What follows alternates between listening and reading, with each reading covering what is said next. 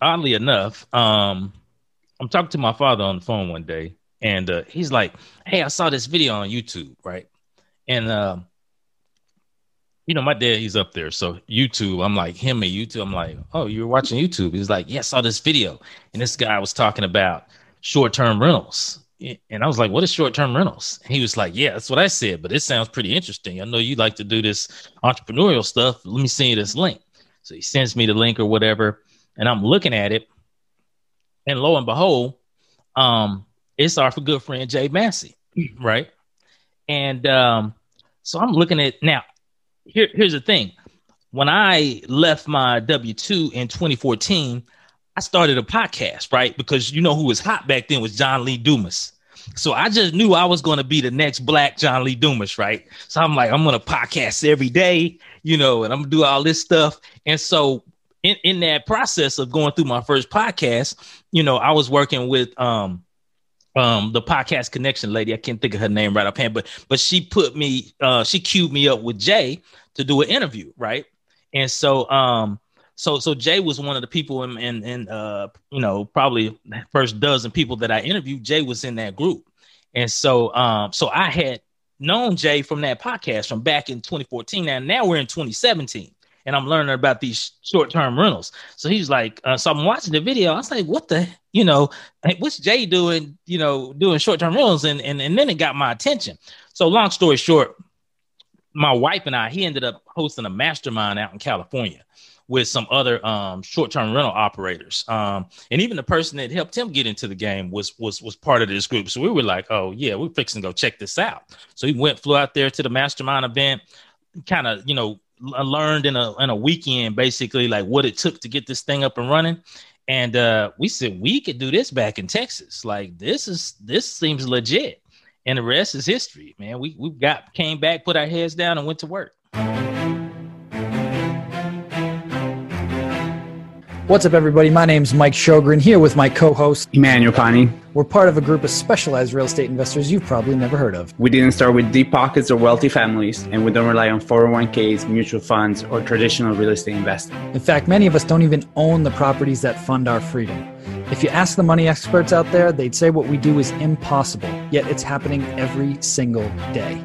It's happening through a new niche called short term rentals. We are Short Term Rental Nation, and these are our secrets. What's going on, STR Nation? This episode of the podcast is brought to you by our friends over at Boostly. Now, you may remember episode 40 and 41 with Mark Simpson. He's the founder of Boostly, where we did a two part series on the five steps for turning lookers into bookers. Mark is the king of direct bookings, and his company Boostly specializes in creating hospitality websites. Yes, for short term rentals, boutique hotels, they specialize in building websites that turn lookers into bookers. So if you're in the market to get your own direct booking website and stop relying on all the OTAs like Airbnb and Booking.com and paying them their commissions, you need a direct booking website, and Boostly is the company to do that for you. They have several different options for you. They can build everything for you, do it all for you, or you can purchase one of their pre designed templates and just fill in all your information. Okay? But the cool thing with Boostly is they are the only company to offer a 100% money back guarantee. Meaning, whatever you pay for this package with them, if you do not make that money back with direct bookings, they'll give you your money back. So there is literally no risk for you. So make sure you guys go check out boostly.co.uk slash STR secrets. Again, that's boostly.co.uk slash STR secrets to learn more. What's going on, everybody? Welcome back to another episode of the Short Term Rental Secrets Podcast. I am your host, Mike Shogren, here with my main man and brother from another mother, Mr. Emmanuel Pani. What is going on, E? My brother, so good to be here. Lovely to see you. Um, that deck at the Cove looks amazing. And guys, like if you're not following the Cove on on Instagram, it makes me so jealous because it looks so good. And now here we're getting to the time of the year that I hate going outside. Um, it is 90 degrees from like 7:30 in the morning, and there's just no no break. Um, but life has been good, man. Um, crazy, and you and I have talked about this off air the other day. Highest level of occupancy that I have ever seen in 10 years of doing this for the off season shoulder season. Um, I have never never experienced this level of occupancy um, into early summer, like just unheard of. And I'm talking about like 60, 65% pre COVID occupancy to we closed April at 94%, uh, and we're tracking 85% for May. It's just love it. Wild. Yeah. It's, we've been saying it for a while though. Like the, the wave yeah, no, people it. have been pent up for a year. They want to get out. They want to, you know, start traveling again and taking vacations and doing what they want to do. Exactly. Yeah and we we have no more no more restrictions here. We don't even have to wear masks to go to the gym or anything like that anymore. So it's just just Floridians, man. It's like Wild West, bro. Wild West. That's why the Florida man is a thing, right? Like that's, that's, why the news is always somebody in Florida did something, you know. Um, but yeah, man, life is good.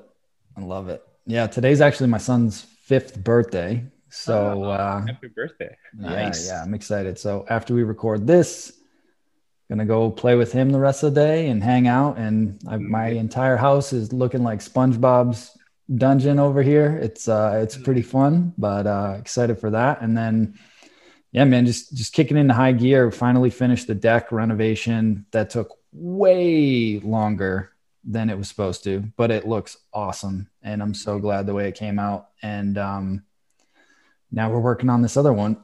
so hopefully that's going to go live early June. Got the team over there right now, finishing setting up some stuff. Got the cleaners coming in next week, scheduling some contractors to finish setting some vanities, and you guys know all that all that fun yeah. stuff. That time. yeah, yeah. It, it's game time now. So yeah, love it. So I'm excited, man. But uh, I'm really excited for our guest today, who we've connected with a bunch offline, and um, you know, through Clubhouse and just gotten to know him. And he's just a genuinely awesome human being that I love spending time with. And he's super giving with his knowledge and his expertise, which spans a ton of different places that I didn't even realize. We were talking off air of all the stuff he's done, you know, throughout his career. And it's pretty amazing. So today we have Noble Crawford III with us. He's a seven year business owner and principal partner in the short term rental industry. His diverse background spans several years in hospitality, technology, and sales and marketing. He's worked with brands like Marriott, Hilton, IHG, and a bunch more. And his experience enables him to teach his students how to collaborate with multifamily owners and property management firms to create win win partnerships on the rental arbitrage side. So, without further ado, Mr. Crawford, welcome to the show. Thank you. Thank you. I appreciate it. Been a long time coming. Yes, sir. Yes, sir. We're excited to have you. So, why don't you kind of run it back a little bit, you know, kind of give us like the two to three minute rundown on on your background and how you got into the short term rental space. Sure, sure. So, you know, like you said, my my my background goes back, uh, you know, 20 plus years, um, kind of getting started in the hospitality space.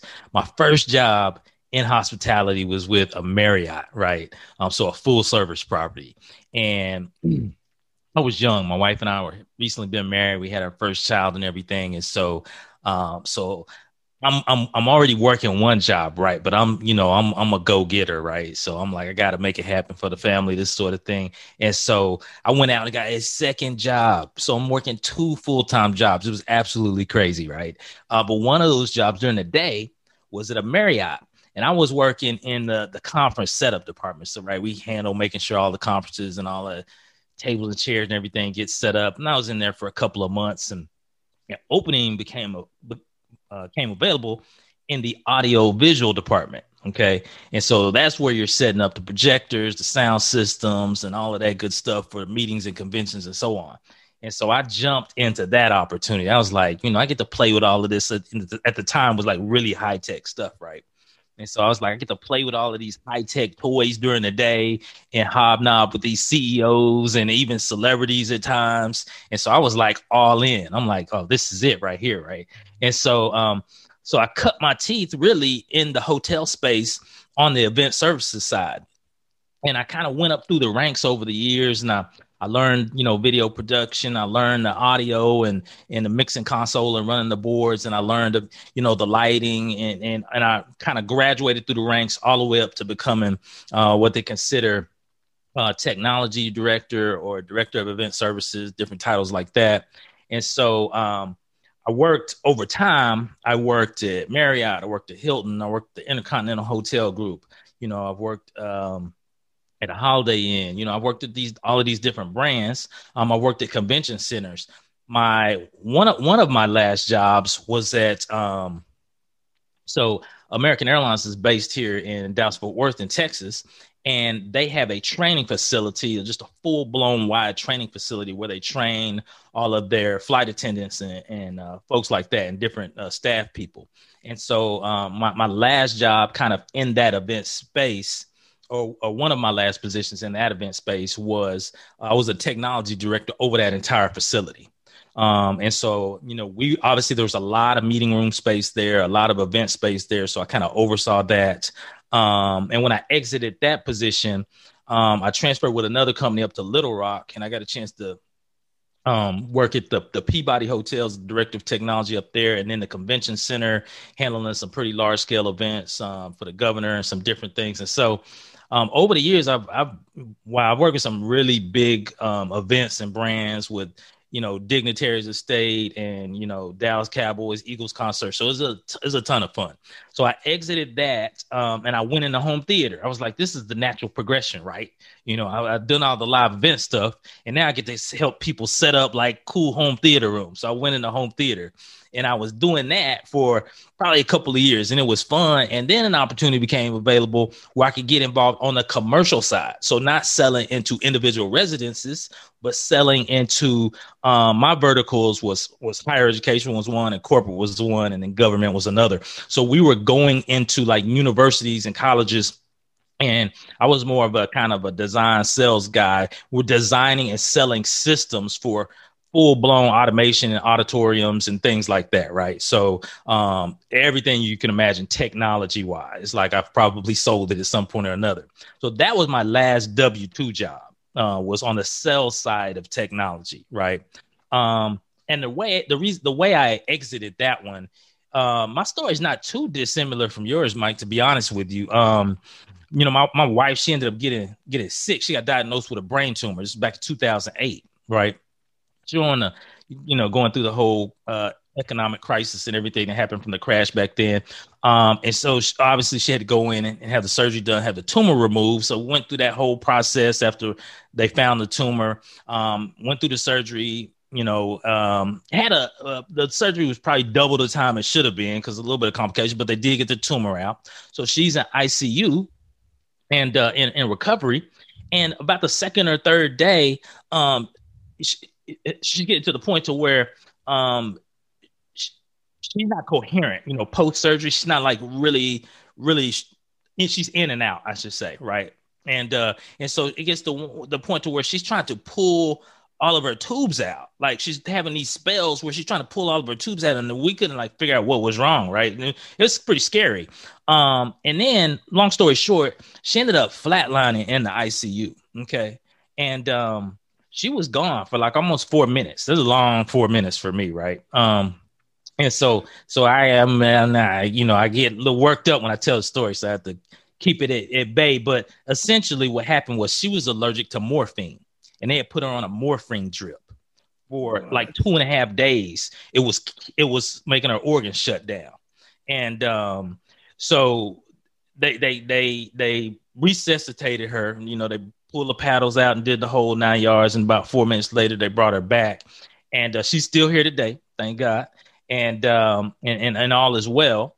Uh, but but what happened was I left during that post uh, recovery time period. I left that W. I didn't leave the W two, but I took time away to take care of my wife um, because she had to relearn a whole bunch of stuff, like even down to walking, um, how to use her fork and bring it to her mouth, the speech, the whole nine. So it was either me go to work or me stay home with my wife, and I chose to stay home and take care of my wife. Right. Well, when I got back to work, I got berated in a company-wide sales meeting for dismal sales numbers. Now everybody knew what was going on in my family. Everybody knew like I was out because my wife just had brain surgery and all the complications and yet and still the CEO decides to chastise me literally in front of the whole company. And like yourself, for me, that was the moment I said, I am not going to ever be in a position again where I can't have time available to care for my loved ones, my family, um, and and and be in this situation. And I made the decision right there. And so I went kind of I went hard in that sales job because it was commission based. And I basically bought myself out, of a W two over the next couple of years. Um, I cashed out on some some huge deals that allowed me to exit that. Um, and then when I did that, because I had been in the technology space for so long and developed so many relationships, I immediately started a marketing agency with those relationships and got that up and running. And I still have that today. Um, I'm not as active in it. Um, my son runs a lot of that, but um, but yeah, that's that's that's the trajectory I took. And then a few years after that, I was introduced to short term rentals, and I said, you know, this looks really good because the marketing thing is is nice, but it's still a lot of work, right? It's still a lot of hands on time. And I was like, you know, I can do this over here and spend less time and not affect my quality of life. Actually, could be better. And so I dove in. The rest is history, as they say. Dude, I got goosebumps listening to that story. Yeah. Like I, I heard it before, but it was like an abridged version. I mean, no, I I had no clue, and like I was just I didn't know where. Like it felt like Game of Thrones season one, like when it was still really good. That you're like you didn't know where the episode was going at any given time. And then he's like, and then I did this, and I did this. I'm like, oh my god, like how many lives? Like how old are you? I'm like, holy shit, that's I'm amazing. Um, he's a seasoned 32 year old right now. Yeah. I'm like, damn.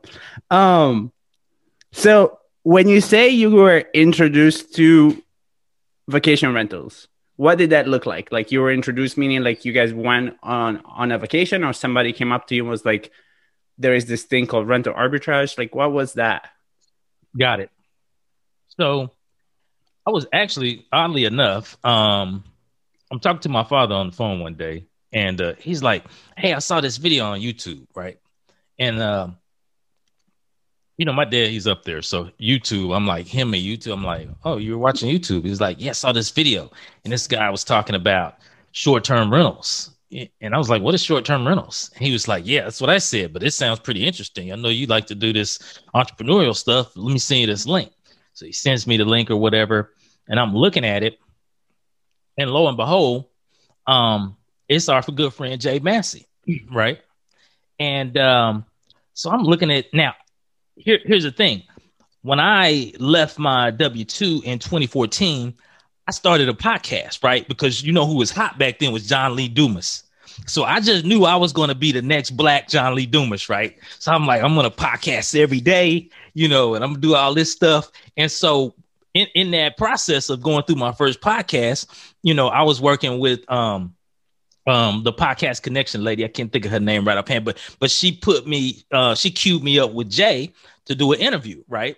And so um so so Jay was one of the people in in, in uh you know probably first dozen people that I interviewed. Jay was in that group, and so um so I had known Jay from that podcast from back in 2014. Now now we're in 2017 and I'm learning about these short term rentals. So he's like, uh, so I'm watching the video. I was like, what the, you know, what's Jay doing, you know, doing short term rentals? And, and, and then it got my attention.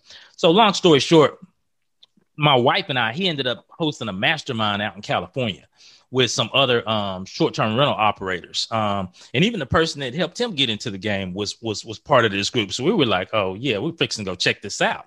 So he went, flew out there to the mastermind event, kind of, you know, learned in a in a weekend basically like what it took to get this thing up and running. And uh, we said we could do this back in Texas. Like this is this seems legit. And the rest is history, man. We we got came back, put our heads down, and went to work. Love that. Mm. Love that.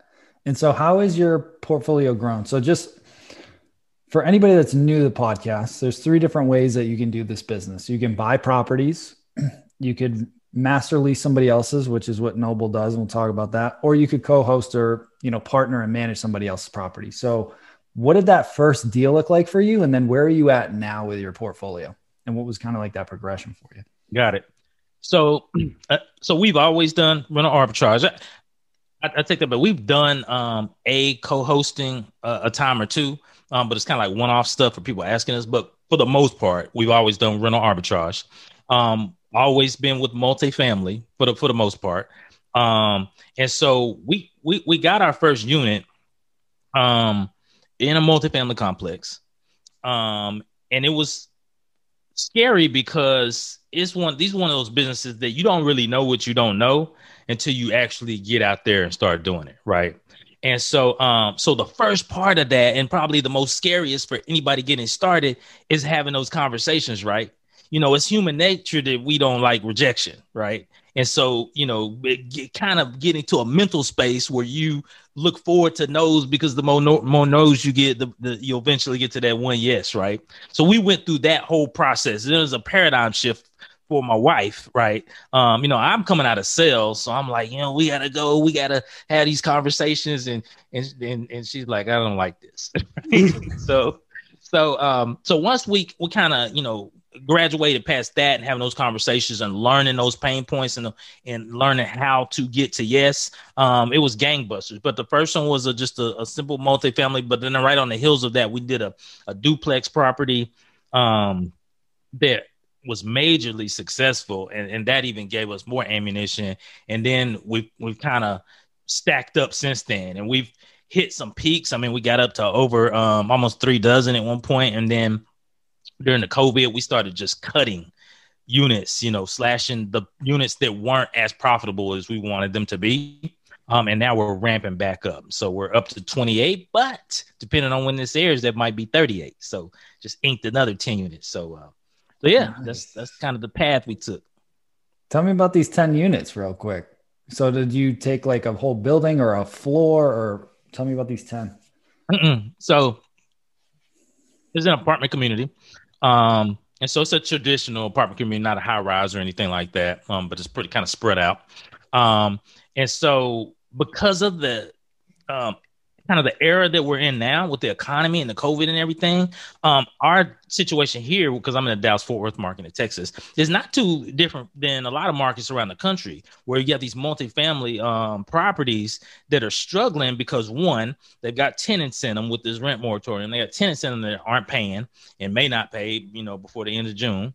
Um, they've had tenants that move out that have moved out because of job loss or whatever, or or, or what have you, um, over the past year um, and their vacancy rates have dropped. And so, um, so we, you know, we we simply have just. I don't have these conversations directly now. I actually have a business development guy that that uh, that comes alongside now, and I've trained him and onboarded him to have these conversations. So he's kind of like bird hunter for uh, going out and finding new deals. When we say, "Hey, we want to add something," boom, he goes out. Now, part of that is based on relationships that we developed over time with. Uh, property owners. Okay. And so because we have a lot of direct relationships here in the Texas market anyway, um, a lot of times when we say go, we want to add some more, he picks up the phone and we and, and, and that actually he makes it happen. And so and this this was no different. Um, and so we have contacts here of properties here in the Dallas Fort Worth area. Um, we wanted to go ahead and expand um, from some assets that we were sitting on from having cut back from COVID. You never want to be in that situation where you're sitting on furniture and storage and it's not making you money, right? And so we had a little bit left that we had to move. And so it just as it turns out, there was 10 available that we could take. And so we took that deal. But that's how that worked out. Gotcha. And that kind of leads me perfectly into what my next questions was, which is what I always wonder for the arbitrage people. But once you get to your level, TJ's level, I think this kind of changes. But it's how do you so do you guys buy all the furniture and then if you do need to move out of the unit you have a central location that you can go put it into? Do you just rent a like self storage unit? What does that kind of system looks like for you guys? Got it. So that was an actually a new process for us because that was driven more because of covid. Um, and so we hadn't been in that situation before. So but what we did was when when covid hit we didn't lose any. Uh, we, well, we lost two bookings. Okay, and and and so from that regard, like you know, people think, well, wow, that's great, you're doing good, and that and that was fine. But the issue was that the new bookings fell off quite a bit, right? So although we only lost two existing bookings, the new bookings fell off quite a bit. And so as we're looking at that and kind of doing our forecasts and projections, um, we also just said, hey, let's look at where we can trim some fat, right? Let's look at where we can cut our expenses, where can, we can operate more leanly, um, and let's look at those properties in our portfolio that aren't that, um, you know, aren't as profitable as as we had initially thought that they would be. Um, and it just the timing couldn't have worked out better because we were coming up on some leases that were ending where we had to decide where we, where we were going to renew or not. And these were the non performing ones, right? And so we started cutting. Uh, we, we essentially we didn't renew those leases, right? But then we because oh because of the situation we were in, we were still kind of trying to maneuver and and pivot and and do everything we could to stay profitable and uh you know and, and keep keep running um, during this time frame. And so because we didn't know what our next move was going to be then we knew we had to put that furniture somewhere right? And so we um put it in storage temporarily until we decided hey we're going to start you know grabbing property here and there and so, um, so that's not a practice that we had been through before, nor that we had to do before. It was very brand new to us, and it was all driven by COVID. Um, but yes, furniture set in storage, and as we started onboarding new units and spinning up new properties, uh, then we would pull stuff out as needed. Yep, makes sense. One of the things that I think differentiates you and your business a little bit is you've been heavy, and probably because your background in marketing sales, heavy on the direct booking side you know, we've talked offline quite a bit about this, but you know, when you started, was it, you know, heavy on Airbnb and then how has that progressed and kind of talk through some of your strategies, right? You're where you're building a lot of relationships to keep your units full. Absolutely. So when we started, we were very intentional about a couple of things. One of those being, so I was already familiar with the whole corporate housing model, and I knew um, because I had stayed in corporate housing, right? Um, and so I knew that um, the traditional corporate housing model takes the rent, adds a thousand dollars to it, and that's kind of their play, right? Um, and so, um, so I kind of had an idea of how corporate housing worked. The short-term rental part was a little bit newer to me, um, but I knew from the beginning that we wanted to be more of a hybrid operation, whereby we accommodated short-term, under thirty day staying guests and longer staying midterm to longer staying guests because I, I was familiar with the corporate housing model and I, and I kind of liked certain aspects of it. And so, uh, because we were going to, I anticipated us operating in this kind of hybrid model. Uh, we were very intentional about how we set up our operation, um, and and that hybrid model included direct bookings because that is how a lot of corporate housing works, right? And so, um, from a re- how the relationship thing benefited us is I said, okay, if I want to host both short term, midterm, midterm, and longer term stays, and I want to do it in multifamily properties, um, then I need to get out here and I need to uh, develop a relationship with these property owners, right? Um, and because here's what happened in the very beginning, I was having the conversations with property management. Okay, um, and then the first multifamily that we picked up, the um the management changed hands. And when the management changed hands, the new management came in and said, "Yeah, we don't allow this." Right? And so um and so we had to pivot at that point and and and and move our inventory to another property. And so that left a bad taste in my mouth. And I was like, I don't want to be in that position where I'm having to move units, right? So I said, well, I need to have those conversations at the highest level, and that's with the ownership. And so uh, I started going to real estate conferences, specifically multifamily real estate conferences, because I knew and understood that this is where um, my my client base would be, and this is where they hang out, and these are the type of events they attend, right? And this was stuff that I had learned in marketing, and uh, and so I, went to my first uh, real estate conference here in Dallas. It was a pretty pretty good sized one. I was the only guy in the room talking about short term rentals. So on breaks, I was having multiple conversations with guys about short term. They didn't even like this is back in 2017. They didn't even like fully understand and grasp the concept of the business model. Like they it was intriguing to them and they were interested, but it was like, tell me more, right?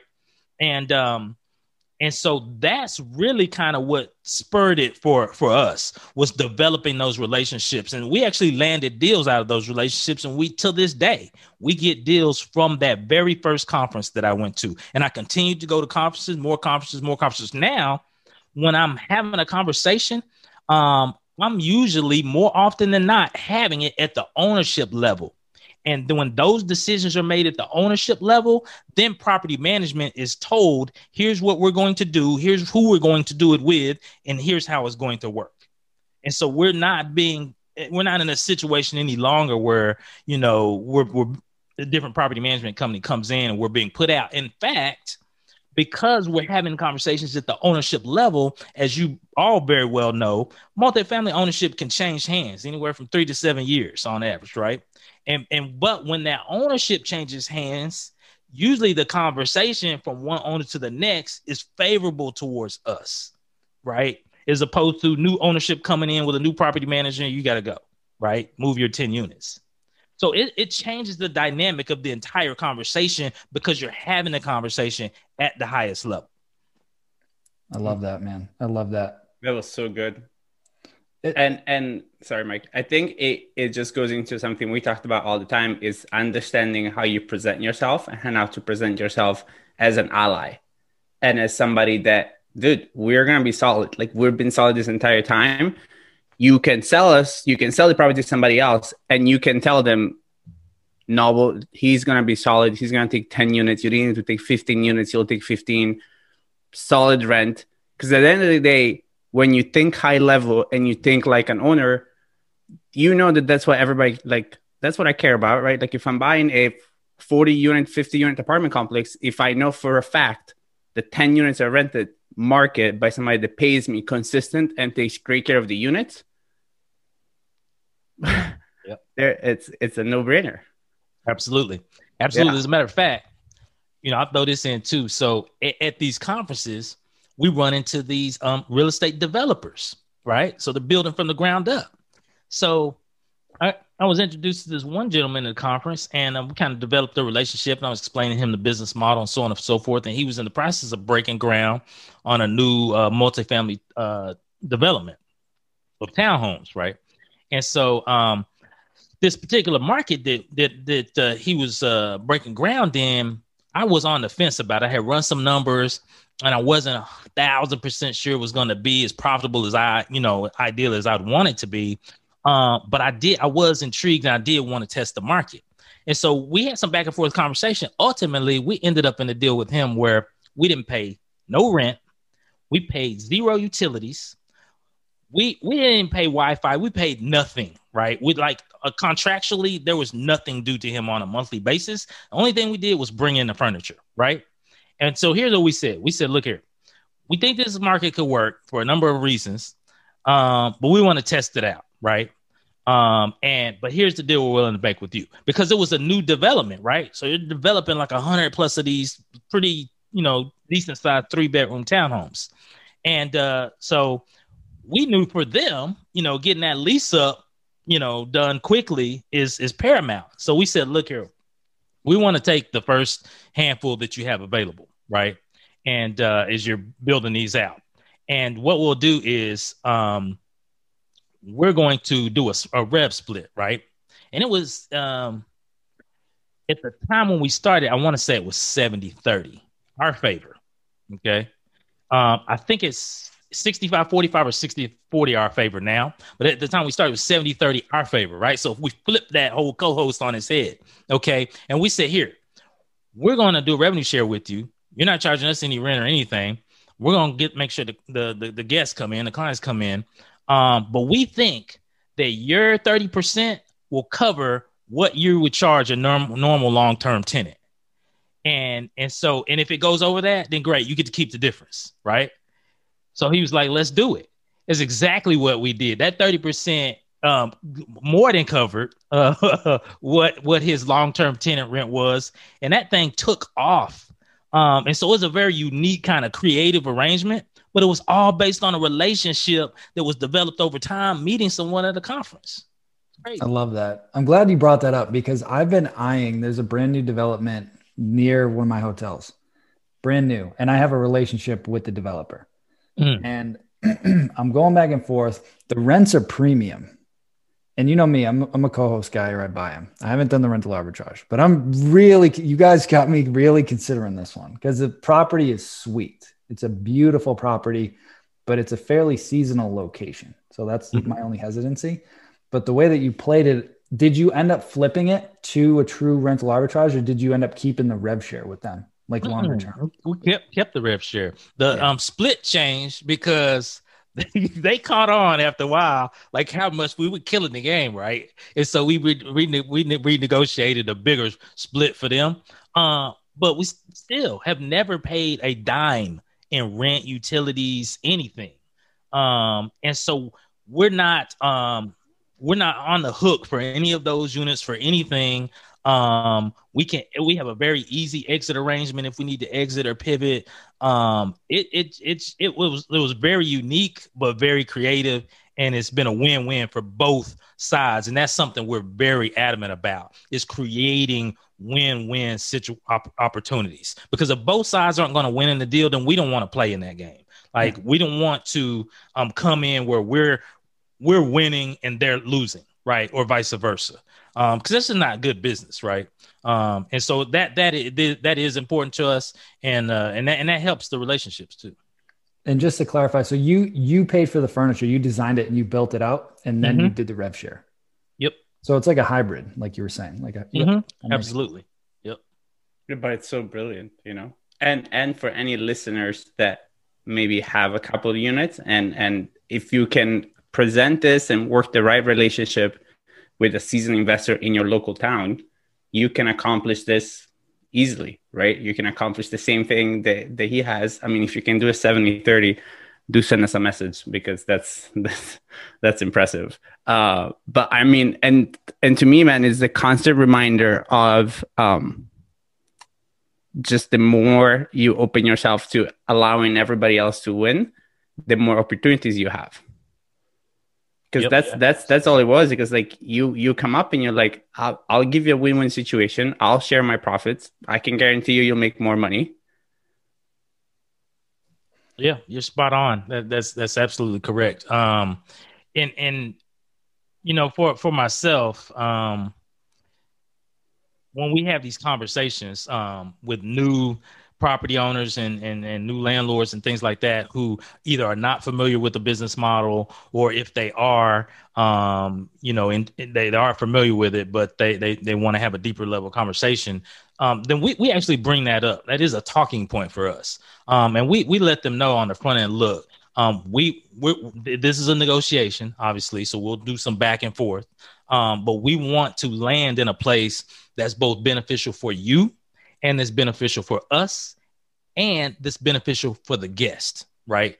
And so it's kind of a three-way um, you know, win, if you will. Um, because at the end of the day, if not if you can't check all three of those boxes, it's it's it's not a recipe for success, right? Um, so the the property owner has to has to get his in the deal. We need to be profitable, and the guest needs to have a great experience. Um, and when you can check all three of those, um, and you can scale, it's, it's, it's off to the races. Mm. Love it, man. I love that. One thing I did want to hit on, and I know we're getting close to our time, but the way that you market your units is also different, right? Where you're getting a lot of direct bookings. What would you say is kind of your split now? And I'm also curious, are you selfishly I'm asking because I had an opportunity to take on a unit on a co-host deal, but there's 30 day restrictions on it. And I was hesitant to do it because it's not really my wheelhouse, but I think you've done some of those, maybe not from a restriction basis, but you've done some more of those midterm stays. And I'd like to just talk about that real quick for myself and for the listeners. Sure, sure. So that's correct. So we um we do a, a, quite quite a bit on the direct booking side, right? Um, and part of that was again by design, but there, there's levels to this, right? So we we had to graduate to that point.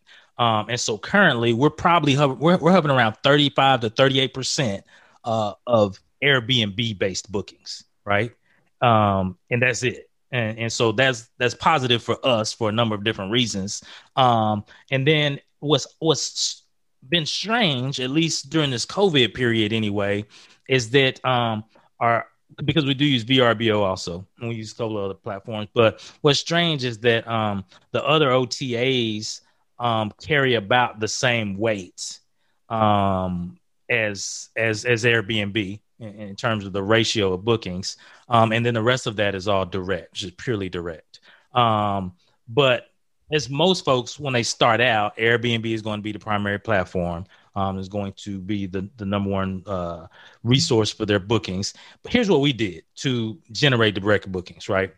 Um, I did this heavily in the beginning myself, right? So this part of it is hard to scale, um, but is very, very effective. Okay um, I actually went out when we were determining. So, so one of the things that, that, that we learned from that original mastermind that we went to, right, was we learned to start with the customer first, right? Start with the guest first, and then guest avatar. Now, me coming out of a marketing space and having a background with HubSpot inbound marketing, I kind of that was ingrained in me, right? Um, we want to start with your your your customer avatar, if you will, and so um, so when we start looking at properties ourselves and locations and furnishings and everything, um, we start with what is that guest avatar? What does it look like? Um, that kind of drives a lot of our decision making process, right? When we're spinning up new properties or servicing guests. And so, how that benefited us is when we were looking at locations, we started with um, what's uh, the the customer that we're serving. So one of them, for example, was small government. So we said, okay, what are um and the reason I knew this space is because I worked it in my previous W two. Remember I explained to you small government was one of the verticals I worked or the government sector. Um, and so you know I looked for I knew that government people travel. I knew they traveled under the corporate umbrella. So for us, you know, one of those corporations was a Raytheon. And I've told this story before, but uh, we identify a, a Raytheon facility in our in our metro market, and uh, we looked at the housing situation around that location because we knew from some research that um, these government contractors were coming to this was one of their headquarter facilities coming to this facilities for weeks at a time you know working on these projects okay?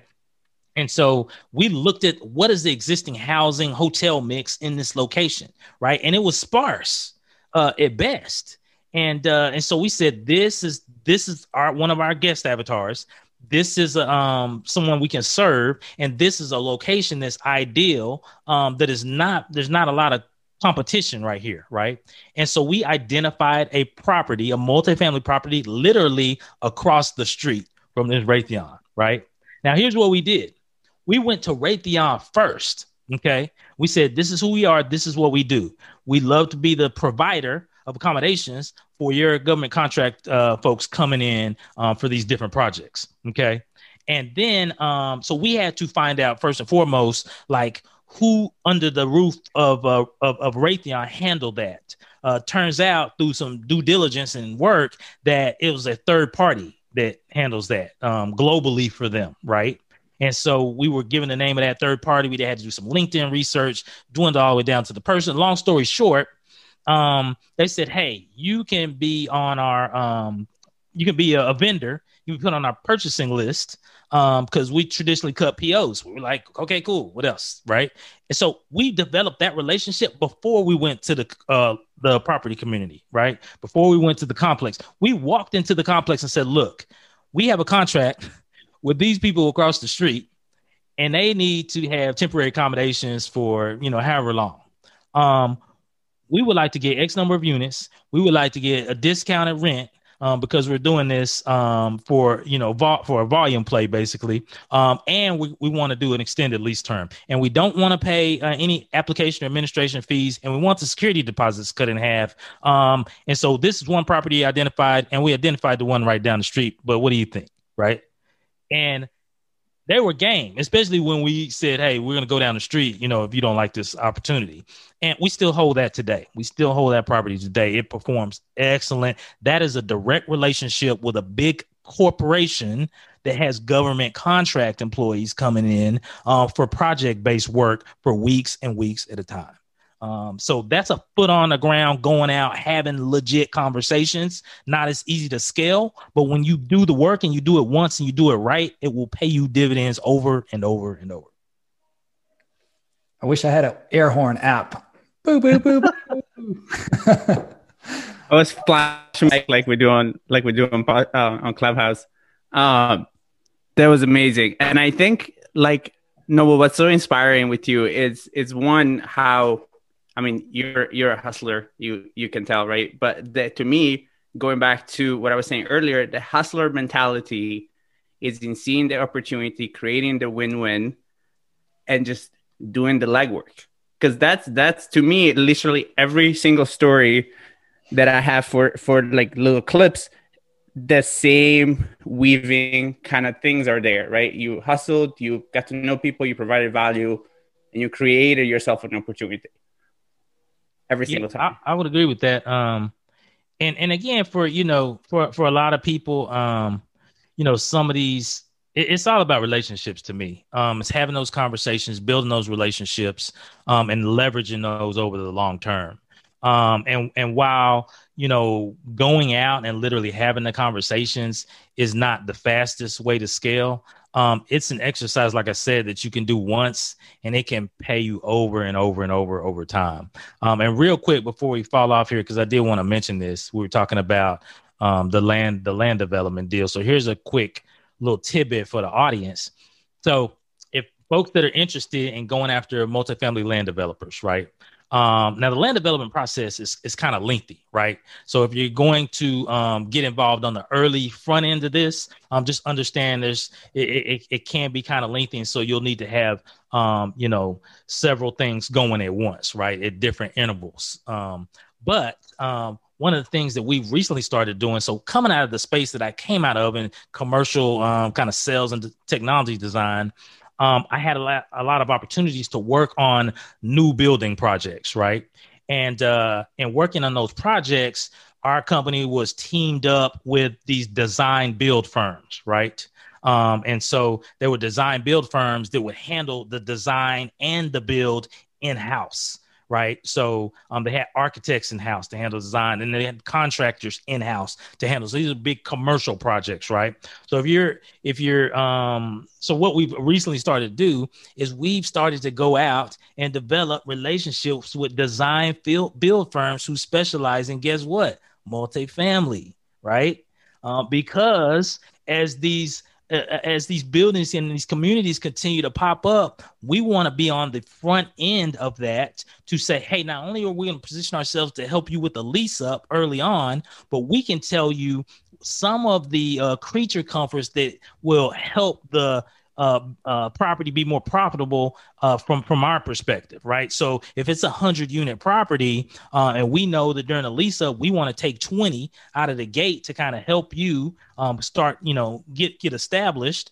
Then we can tell you from experience that hard surface floors are going to be better than carpeted floors, right? Because people like to drink red wine and grape juice or whatever, and it stains up. You can clean hard surfaces floors a lot better, right? There's certain certain countertop types that perform better, right? Um, because some of them are more porous than others, right? You're gonna be dealing with different stains and things, right? Washers and dryers in the units is a plus. So we bring to the table something, and, and we did this exact same thing with that land developer on those condos. We had these conversations with him before they built them out.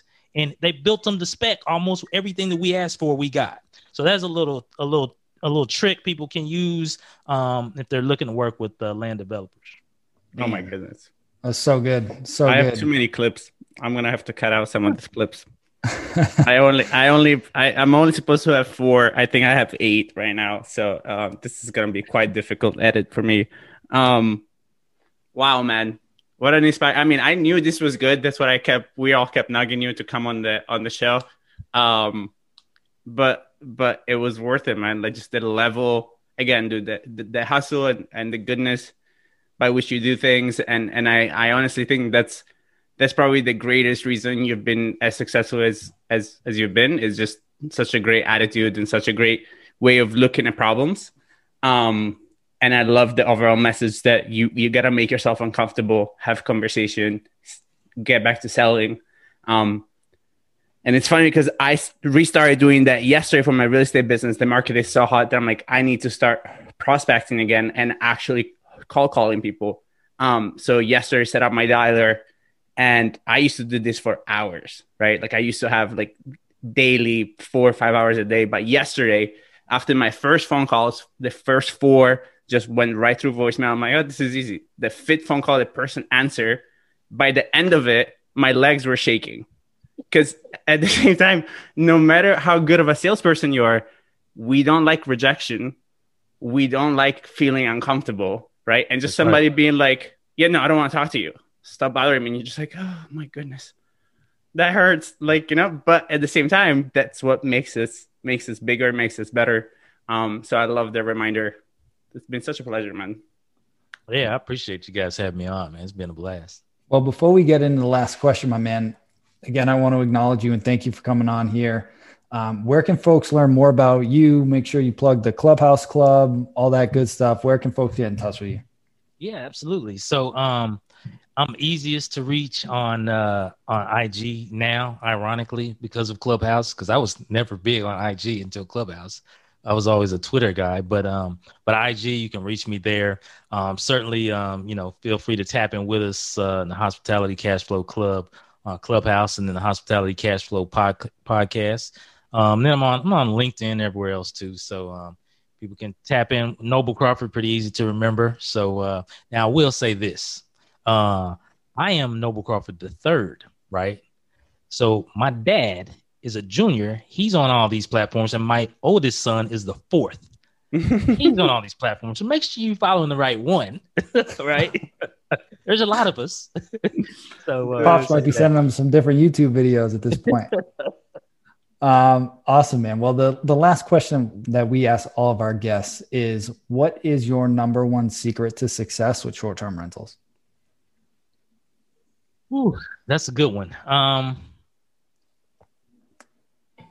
I would say honestly, man, it's it's it's um never giving up, dude. That has um, I, I learned that through the experience with my wife. Like I'm just I I I, I, I committed to myself at that point to to literally just never give up. Um, and that has pushed me more times than than I can uh, than I can say. And uh, so I encourage people like um, I, I heard recently mentioned the clubhouse. You know, quit on occasion. You know, quit after lunch and start back the next morning. You know, but never give up. Right.